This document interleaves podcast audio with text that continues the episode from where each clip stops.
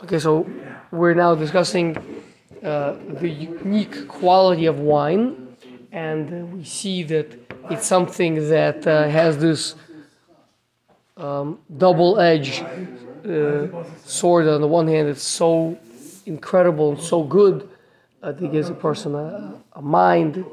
It's literally uh, used to sing praises to Hashem.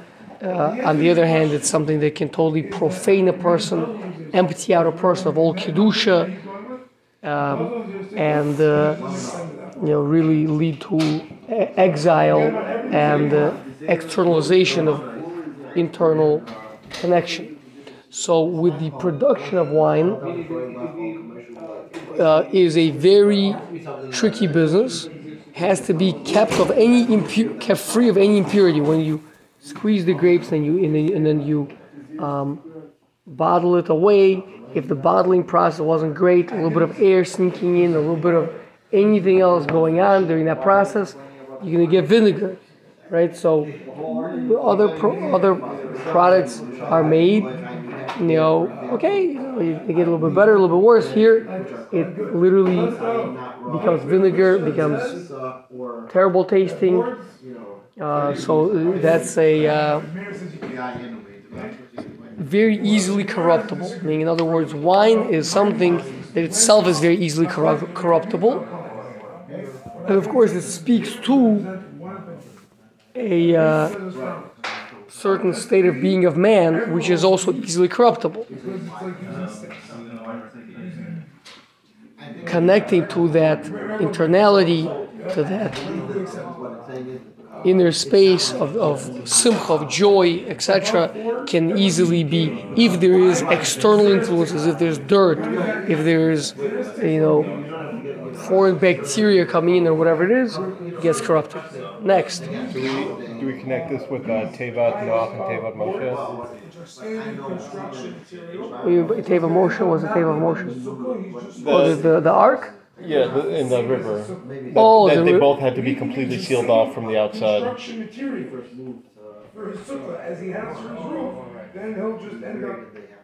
I understand what you're saying. Um, the, in the in the, I guess in the development process there would be a, a connection to that, right? Meaning uh, it's very, it's going to be highly sensitive in that regard. So any external influence. I had a rub that would that connected Tevat Noach to, uh, to the uh, Aron, the mibayit and the boots. They both say mibayit and the boots. That good. First you need to close, and then once it's closed, then the inside can become good and flow out to the outside. Okay. Okay. I hear. I hear. Okay. Good. So um, next is the wine improves with age. This is a Gemara uh, that. Uh, Yeah, uh, this is, is a unique property of wine. I mean, some things, they take a little bit of time to, you know, like cheese, you know, you need to give it a, a year to mold up well, you know. But uh, but nobody's selling you, you know, fifty-year-old cheese. That's not, uh, you know, it's, just gonna, it's not, uh, so it just has to become what it needs to become. It needs to become a good cheese, you know. But with wine, the longer it stands around, the, you know, the more it matures, you know, like these auctions or whatever it is, people are buying, you know, hundred-year-old bottles of wine. That's a very strange thing. M- most normal foods, a food, if I tell you, hey, I have three-day-old bread, you want some three-day-old bread? Says, no, I want fresh baked today, right? Uh, meat. Uh, all foods, right? Juice, freshly squeezed today, right? So, uh, if if uh, if Zelda's Catering were to start offering, you know, three-year-old uh, steaks, right? Right. They wouldn't uh, wouldn't go down well with the clients. Nope. Right? No, not as so. Uh, so it's also massive as big food was too. You know, right. Right. Exactly. So, and here with wine. Is, is this very opposite type of a behavior. There's another uh, there's another unique feature, and that is how it's consumed. wine consumption. So the the Gemara in Pesachim, also Gemara in Brachos, talks about this, that talking about that one should not ruin their appetite before the Leil HaSeder Suda. We have we're, we're a month and a half away from Pesach, right? So Erev Pesach, a person has to be careful not to ruin their appetite for the Suda. Uh, so the Gemara says, what about drinking wine? It says wine is like this. Wine is a little bit of it. A little bit is soyed, and a lot arouses the appetite. There is a disagreement exactly how to understand that. The, the a lot of the enforcement, the Beis Yosef, other Shulchan Aruch uh, comes out. It means if you drink a little bit of it, you get satiated, like with any food would be. But when you drink a lot of it, you actually get hungry, right? Which is not the case with food. Normal food, the more of it you have, the more satiated you get, and you don't want any more. Here's the other way around of it. The more you have, the more you want, which is reminiscent of a of a of a Gemara. It says, "Lo ki midas HaKadosh Baruch Hu midas basar v'dam." The attributes of spirituality or of Hashem are not like those of physicality.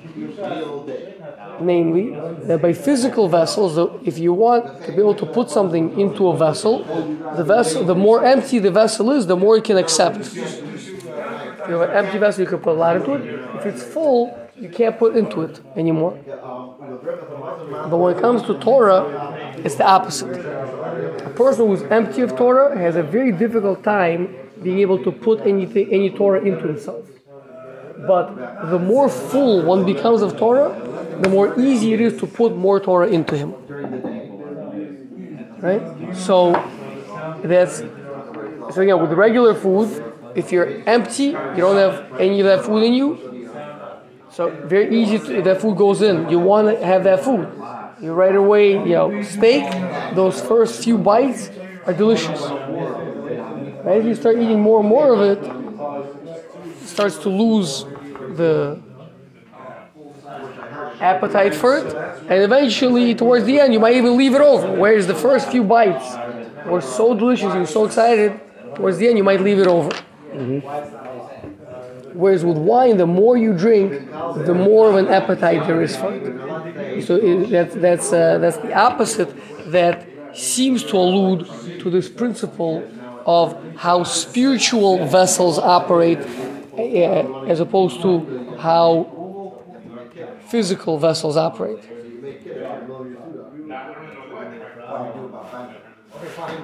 Okay, another couple of uh, interesting things is that wine, or grape juice for that matter, is uh, the only naturally occurring pure glucose, which is the energy for the brain. Brain takes straight glucose, right? That's it just goes right up to the brain.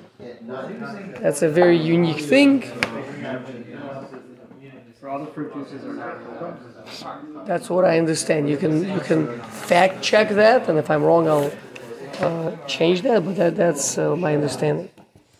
Okay, so what is all this? What does all this add up to? So we, we're, we're trying to understand wine as being a connector, a bridge between the spiritual and the physical. Now, man naturally has two compartments in him. There's the compartment of the mind, or the internality of man, the soul of man, and the body, the externality of man.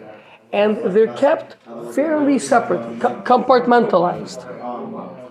You know, maybe this uh, little neck over here that we have, right? We got a big round head on top. We have a body down here, pretty wide. We have a tiny little neck that creates a, a, a, a bottleneck effect, yeah, preventing uh, too much exchange. The uh, like a doorway where you know you can control the traffic, what goes in, what goes out. So that's good because on the one hand, because a person can be an eternal person, a spiritual person, a thinking person, and the body doesn't necessarily uh, have free access to grab the mind, grab the brain, and drag it down to the mud to, you know, waddle in the mud. Yeah. On the other hand, on the other hand, the soul also has limited access to what it can do with the body. To what level can I integrate my spirituality into my physicality? To what level can I experience some of the lofty thoughts that I think? So my internality, how much of that can I bring in? Okay? So wine is that flow, the flow from up to down that actually establishes that connection, opens up that connection. When people talk about the wine disinhibits a person, right? Certainly, uh, that's why uh, the uh, you know in the bars, that's why the drinking is uh, such a big thing, right? Because they're looking to disinhibit. They're looking to now over there. It's pretty clear what the, the, the purpose. The purpose is to take the mind, drag it down to the body, and just to act uh, to break down that barrier between the spiritual and the physical, and the person becomes entirely physical, of course, like happened with Noah. Isha Adama, man of the earth, profaned himself. Profane himself means, right, to be mechalel. What is what is uh, what, Benzi, what does mechal mean? Yeah, from a language of is to empty out, halal, right? Halal means a void or an emptiness, right? So mechalal, to profane, means to make a halal, to make an emptiness. We have kedusha, we have thoughts, we have spirituality in our mind, and you take that and you empty it out. That's to profane, right? To externalize, to take your internality and externalize it, like the Alturim in the uh, in beginning Parshas Shmos that Betsy is learning now. Okay. Um, by the way, just want to say that uh, someone that listens to the podcasts remotely, so he, he made a very good observation I didn't mention last time, but it's totally true. We we see uniquely the blessing of wine being given to Yehuda in Parshas Vayechi when when Yaakov is blessing Shvatim. So Yehuda is told that uh, that he's gonna uh, be have so much wine in his region that he's gonna be laundering his clothing in wine, and his eyes are gonna be red from wine. And we know the Chazal say that wine, yain, is gematria seventy. We spoke about that last time. Nichnas yain yotze sod.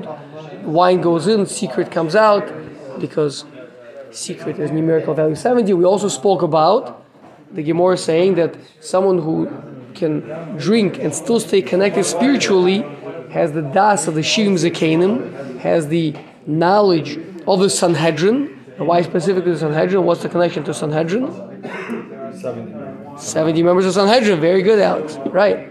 So again, so Yain has this, um, and, and and of course, seventy is ayin. The letter ayin is seventy. That's why Yehuda's eyes, meaning, are described in the in the bracha that Yaakov gives to Yehuda. He says, "Your eyes are red from wine," because yain is seventy, and the eye, and we'll talk about that much more, hopefully later today, maybe for sure by tomorrow, by next week. Um, that the wine and the eye are very connected, uh, both numerical value seventy, ayin, and uh, that is why his eyes are red from wine. So the so the person the, the pointed out that Yehuda is a bechin of Malchus. Malchus, Malchus Beis David. But Malchus Beis David, the greatness of Malchus Beis David is David is. His name David, spelled Daled Vav dal, which Chazal explained means dal vidal. Dal means impoverished, poor. Dal vidal, impoverished of impoverished. He's got nothing to himself. He's a nothing. Right? David is grew up the least respectable of his brothers. He was like out there with the sheep and whatever, and, and his whole life is nothing but to do one thing, one thing only, to express the honor of Hashem in the world. In fact, when he is bringing the Aron HaKodesh back into Yerushalayim, right, and he, so the Pesukim say that he was he was dancing and rolling around on the floor and doing flips and everything like a like, like a commoner, to the point that his wife Michal, who was the daughter of very good Shaul, so she was from a royal family. She said, "What are you doing? You're disgracing yourself. You're the king. You can't, you can't act like that. You have to hold on to at least some level of dignity, some level of honor for yourself." And the other one said, "No, any level of honor I'd be withholding for myself. I'd be withholding from the honor of Hashem. Me, the more I show myself as being a nothing compared to Hashem, the more honor there is to Hashem." So it's very reminiscent of the grapevine, which is, and now I'm going to, for ten points extra credit, Alex, ten points extra credit, it's a Mishnah you were doing earlier today. Something on the sukkah as hagefen. The vine of the gafen. No, some verb. Some, oh, oh. Aleha as hagefen. Mishnah is talking about a not kosher yeah, skach uh, situation. Hidla. Hidla. Hidla Allah has a geffen. Hidla Allah has a geffen. Which means to lift up in place. To place. But it's from a language of dal. Impoverished. Right? So the geffen, the geffen is the impoverished tree, like we spoke about last time, unlike other trees, that they take strength and honor for themselves. They build themselves fancy, powerful trunks, right? Like the Shlomo HaKadosh talks about that people build themselves these fancy brick houses. And they're not thinking about the Purim Beis HaMikdash and the honor of Hashem. Building themselves these big fancy houses, yeah. So, so, so these trees, they make themselves these huge, powerful, thick trunks. I mean, that what do they leave for their fruit? Nothing, bupkis. Yeah, there's, there's a, if they make any fruit at all, right? Or whereas, whereas the geffen keeps everything to give over honor to, to give to give to the to its fruit. So much so that it has no strength of its own. It can't even be used as firewood. Navi says very clearly that uh, it's like a, it's like it just shrivels up. A, comparing it to Klausel, obviously, but uh, uh, so that so the so that's David HaMelech is Dal V'Dal. He's not taking any honor for himself, all just to bring out the honor of Hashem in the world. Yeah. I was reading some tree books before Tu B'Shav, and the, old, the oldest trees in the world and the largest trees in the world are both conifers. No fruit. Uh, right, no fruit. Right. That, that's, we, we pointed it out last year. Yeah, yeah someone said that uh, if you notice, actually, it's a very nice connection. I, yeah, I knew that the vine is unique, but, uh, but one of the guys pointed out last week that if you notice that all the fruit trees are quite short and thin. Means, the, the, the, of course, the vine is the, the, the, the lowest and the weakest of all of them, right? Because that's why it's so incredible, right? But all the fruit, I mean, to make fruit, you just can't keep that much stuff for yourself, right? An incredible observation. We spoke about, I think we spoke about, you know, that right now in the Western society where it's all about oneself, so people are so busy thinking, how can you have children? It's such a, you know, it's such such a big uh, bother, and they're gonna wake you up at night, and this, and you know, for for me, I gotta go to the gym, I gotta do this, I gotta go on vacations. Uh, who has time for children, right? So That, that's these uh, conifers, you said? Conifers. Conifers, right? Big, fancy trees, conifers. No fruit, no fruit being produced, right? So the vine is the opposite of that, right? So again, so that was a, that was a, that was a beautiful connection. There's a concept in the in Chazal called uh, the Malchus lays ba migrama klum. She has nothing in her in her of herself. It means the whole point of the king is not to.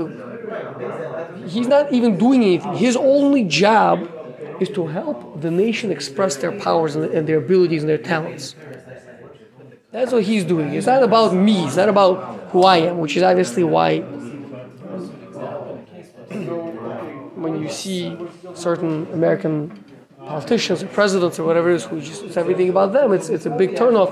The point is, the person is supposed to be humble and, and there for for for the people, to bring out the, the greatness of the nation, right?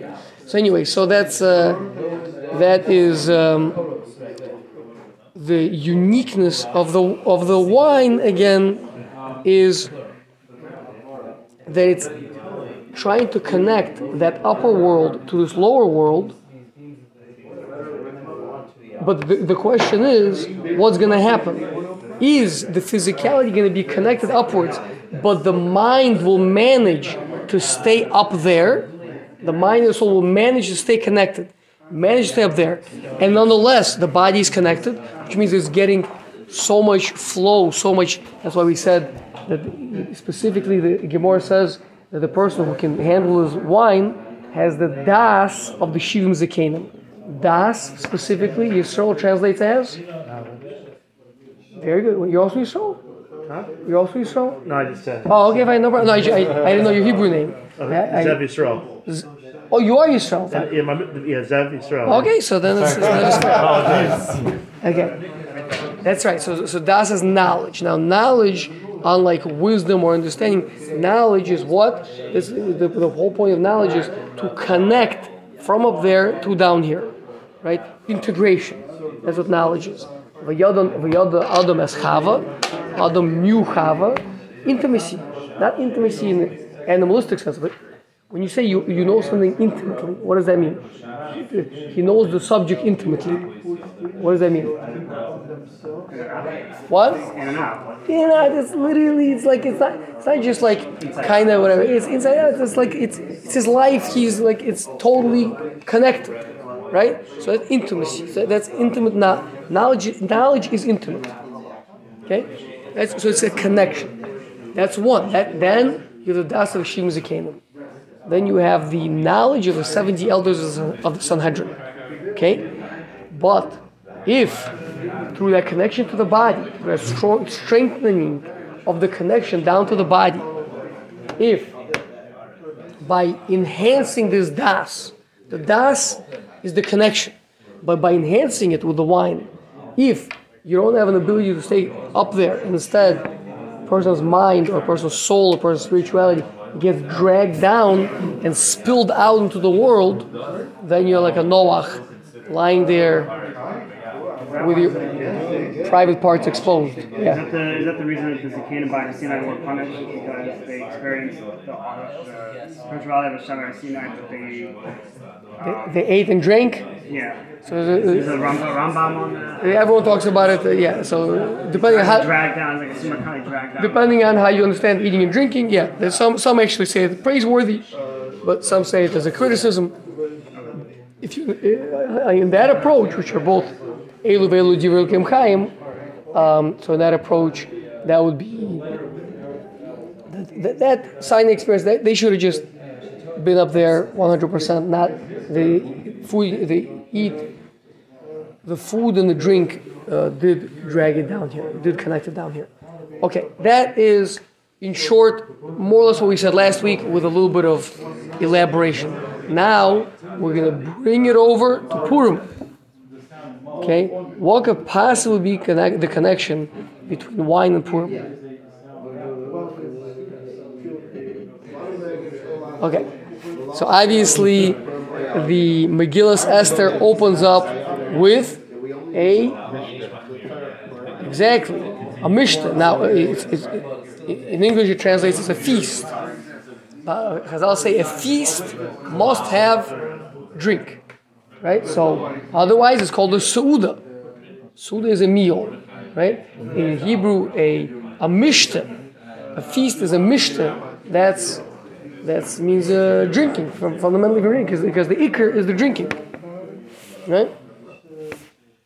Um, so, of course, that's very interesting. We're having a mishta, we're having a feast. The beginning of the Megillah has a feast. Now the question is, that feast that takes place over there, is that a, is that a good thing for the Jewish people or not a good thing for the Jewish people, Alex? Not a good thing. Why not? No.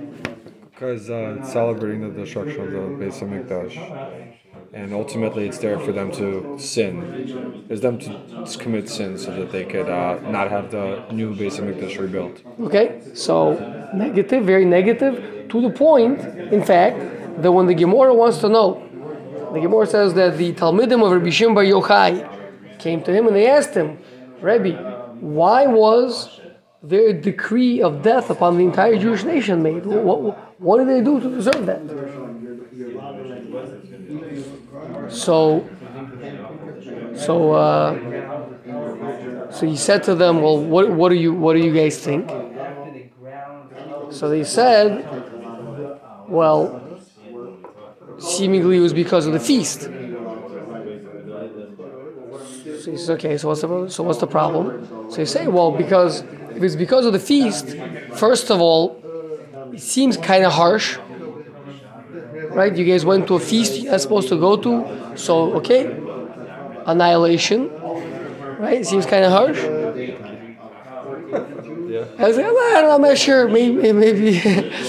And secondly, Bishlama, annihilation of the Jews of Shushan, who were the capital. They were invited to it. What about there were Jews in one hundred twenty-seven city-states? Medinas, like Medina is a city-state, right? one hundred twenty-seven city-states across the more or less the, the entire uh, civilized world, right?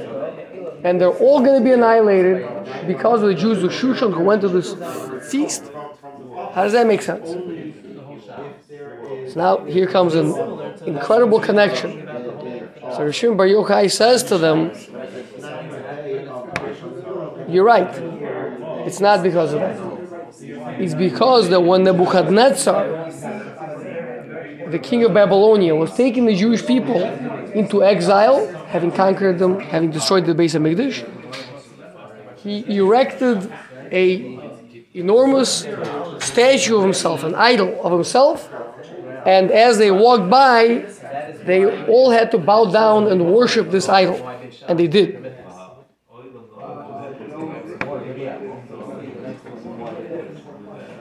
And that's and that's why there was a decree of annihilation. That's idol worship. A, so that's harsh decree makes sense when you're talking about idol worship. And B, is it was the whole nation. It wasn't just the Jews of Shushan. It was the entire nation. Why? Why was it decree later? Oh, very good. So then, so Talmudim asked, wait, so that happened seventy years earlier. Why is the decree only happening now?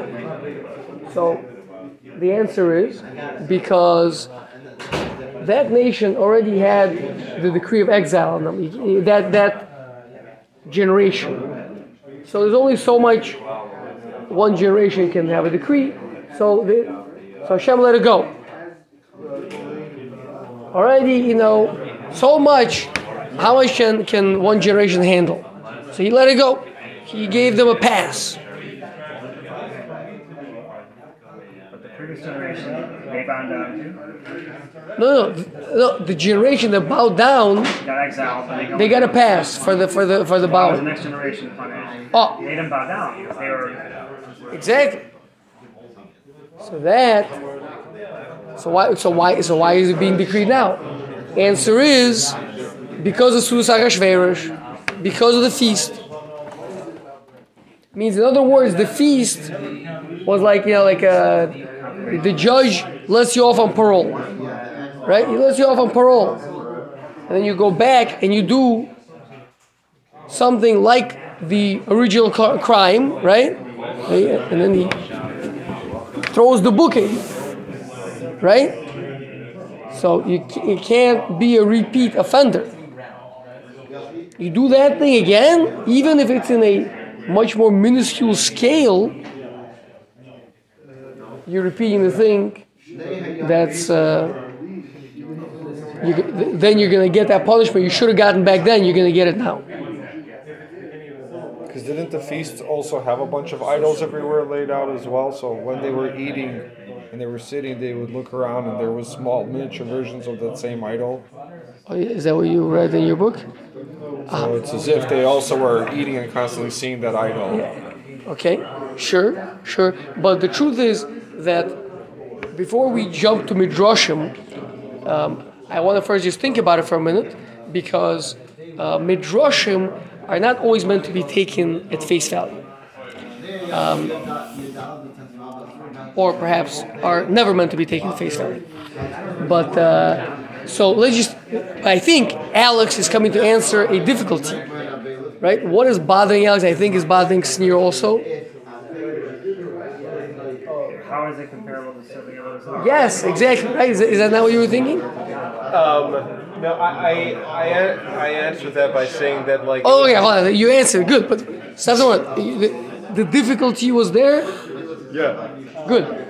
For, for, we're, we're, this is a very important point in learning, right? Is it's fine to answer, but first, register the kasha. Kasha is a kasha. Maybe you have an answer, maybe Alex has an answer. Alex has an answer also. There were little idols all over the place, right? What's your answer? What? What? Did they, like that they were eating off the kelim on the Beit HaMikdash, maybe? They themselves? No. That, I thought like that. Achashverosh himself took out the kelim. That was like it, it was funded by the gold that they took from the Beit HaMikdash, like the kelim from the Beit HaMikdash for everyone. So I thought that was okay, awesome. And that's a, that's idol worship. I don't know worship of like like the profanity of God. The, uh, okay, okay. I think you're going in, in a direction that the Maharal says, but let,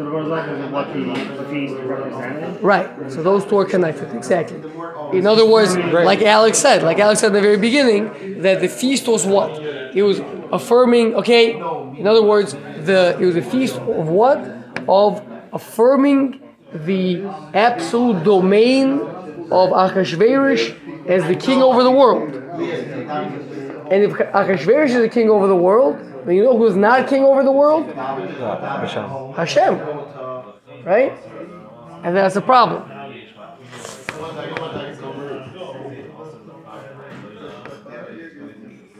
That's, that's uh, me'ain idol worship.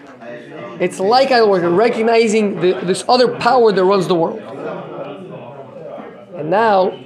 there's the whole big thing with the wine, with the wine that they drink, the wine at the feast, specifically the wine at the feast. What's the problem with the wine at the feast? Any problems with the wine at the feast? Not, co- not kosher wine. Not kosher? I thought they got a very good mashgiach. Didn't they, didn't they get a very good mashgiach? Mordechai himself. Later on, yeah. He was the mashgiach at the feast.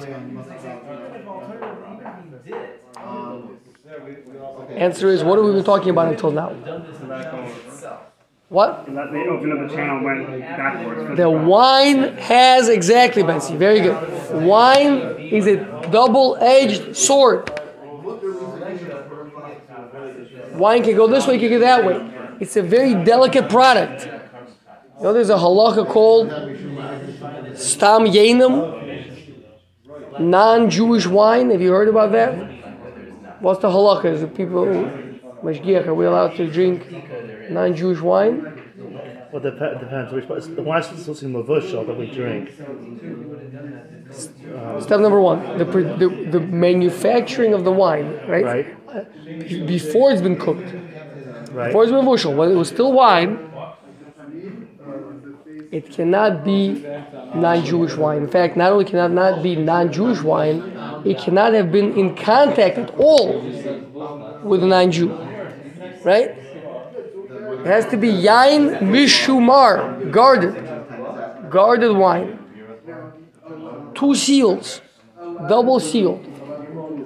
No possibility of any, like we spoke about earlier, contamination. Any Anything could come in there And just like in the physical sense, any contamination, any air leakage, any dirt can turn it into vinegar,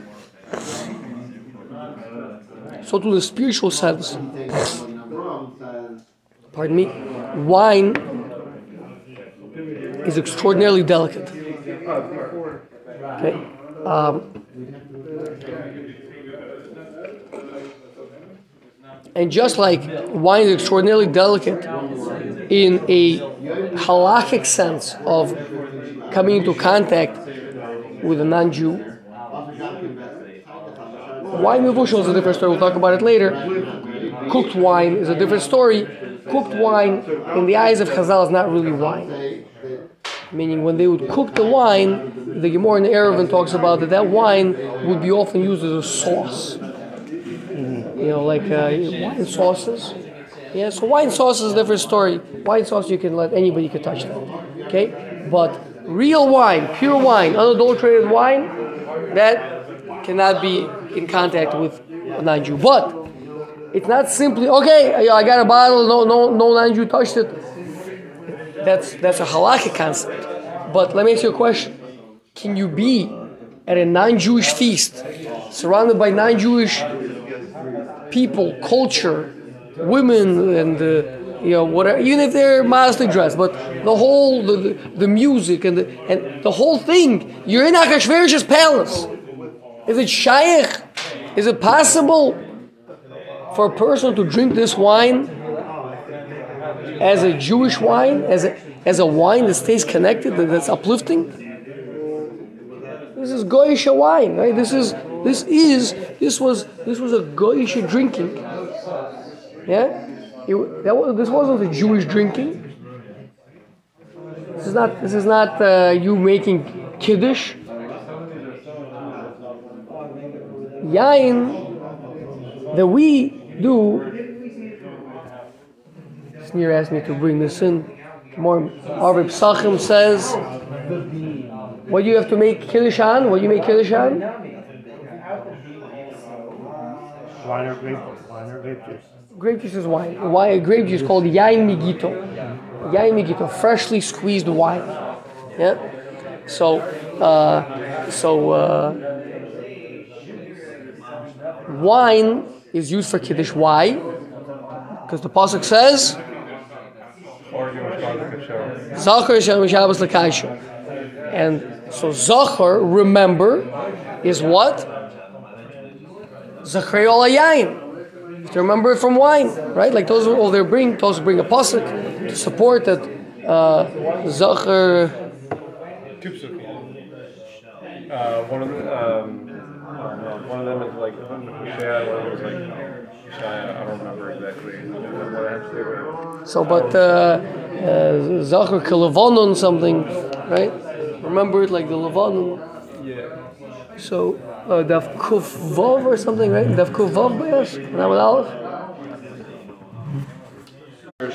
Yeah, so what, what are the Psukim? What is it saying? Uh,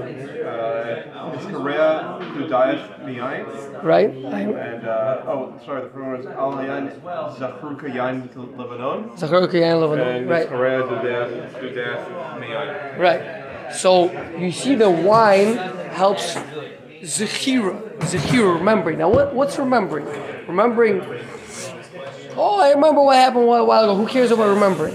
This is this is big Rosh Hashanah Torah. We're not gonna have a chance to really plummet the depths of uh, that, that sugya, but uh, I'll just say very concisely the Maharal talking about Zichronos. Why? What does that have to do with Rosh Hashanah? Zichronos, right? The the the utterances of remembrance, right? The, the, the ten psukim of remembrances, the blowing the shofar. Hashem should remember us. Zachreu, Yom HaZikaron, right? The day of remembrance. So, what does it mean? Hashem forgets, and afterwards he remembers? What, what does that mean? It means there's different layers to reality, okay? There's deeper levels of reality, which are more absolute, more true. Let's say, for example, who Jewish people really are in their essence and their source, being children of Avram, Yitzchak, Yaakov, right? And then there's more external layers of reality. He's currently walking around pretending to be a peasant. Right? Okay, that's uh, it doesn't change who he really is. He's really the heir to the throne. He's currently walking around pretending to be a peasant. Maybe he even thinks he's a peasant.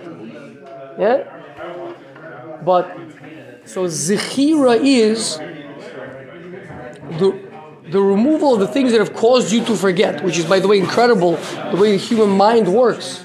Sometimes they, they, they find, this is medical evidence, that people could get a brain injury and it'll set them back, let's say, in, that they, they forget, let's say, the last four years of their memories, right? And if they used to speak a foreign language as a child, and they've forgotten the system, with this brain injury, they remember that foreign language. In other words, the brain doesn't forget in an absolute sense. The brain forgets because the new information is layered on top and covers over the old memories. You know that? So, remembering is excavating, rediscovering the truer, deeper connection. That's what Zechira is. And wine has a unique ability to do that, to go deeper, to connect higher than would be otherwise the case. Okay? Again, on Rosh Hashanah we blow the shofar to remember to help ourselves to remember who we really are, to ask Hashem to remember who we really are. But wine is used as a, for remembrance, for Zechira, for Kiddush specifically, to reconnect ourselves to what's actually happening at Shabbos. We've gotten used to six days of the week, okay, this, this, this. Okay, that's all out here in the physical world. Now you gotta go go up. Hashem is trying to go back up, reconnect. Where does it all come from? What's it all about, right? For that, you need you, you, we use wine, okay? So that is a Jewish drinking. Jewish drinking is zechira, remembering, right? Going back and reconnecting, deeper connection, connecting my entire reality, elevating everything, my whole world up with me to that place, as opposed to being dragged down into here. Okay, so that feast. That's, that, that feast was was a mistake, fundamental. You can have kosher all you want, but if the environment is not kosher, if the play, if the theme, if the cause of the banquet of, of the of the of the mishnah of the drinking part is because of Achashverosh's kingdom, then definitionally it's Yain Nesach. Now Yain Nesach. Whoa, whoa, whoa! Yain Nesach. What does Yain Nesach mean? Is that Yisro? Isn't it like this wine that was used like for like um like bad things? Like that's right, very bad. It's like for like Avodah Zarah. Like that's right. Yeah. That's right. So Yain Nesach is wine has been used in idol worship. Yeah, like, you know, now, they use like for different like things like like you know for wine libations, wine libations yeah. for an idol. Yeah. Yeah. So uh, now Stam Yainim, regular non-Jewish wine. The guy never he. he He doesn't use it for idol worship, right? But Stam Yainim is Aser because of Yain Nesach. Which means, simply you'd say, it means it's a uh, harchaka. We're worried you're going to end up ultimately drinking non-Jewish wine, which was used for wine libations to an idol. Rahman Aslan. Yeah, terrible thing. It's Isser Hanoah, totally forbidden. Literally consuming the thing that was poured for idol, right? What could be worse than that? But so we don't even want people drinking non-Jewish wines. It's it's exer atu. Truth is, there's other things that are all discussed. I don't know if we're maybe that probably it's, have to it's very probably deep, have to talk about next deep. week. Yeah, yeah. But but the truth is, when Chazal make a decree, then you're saying, oh, you might confuse this with that. What they're saying is, this has a taste of that in it. In other words, it may not be Yain Nesach in the absolute sense of the word, but it's kind of a Yain Nesach. It, it's, it is to a certain extent wine that's used for idol worship. Why? Because what's idol worship? What's idol worship?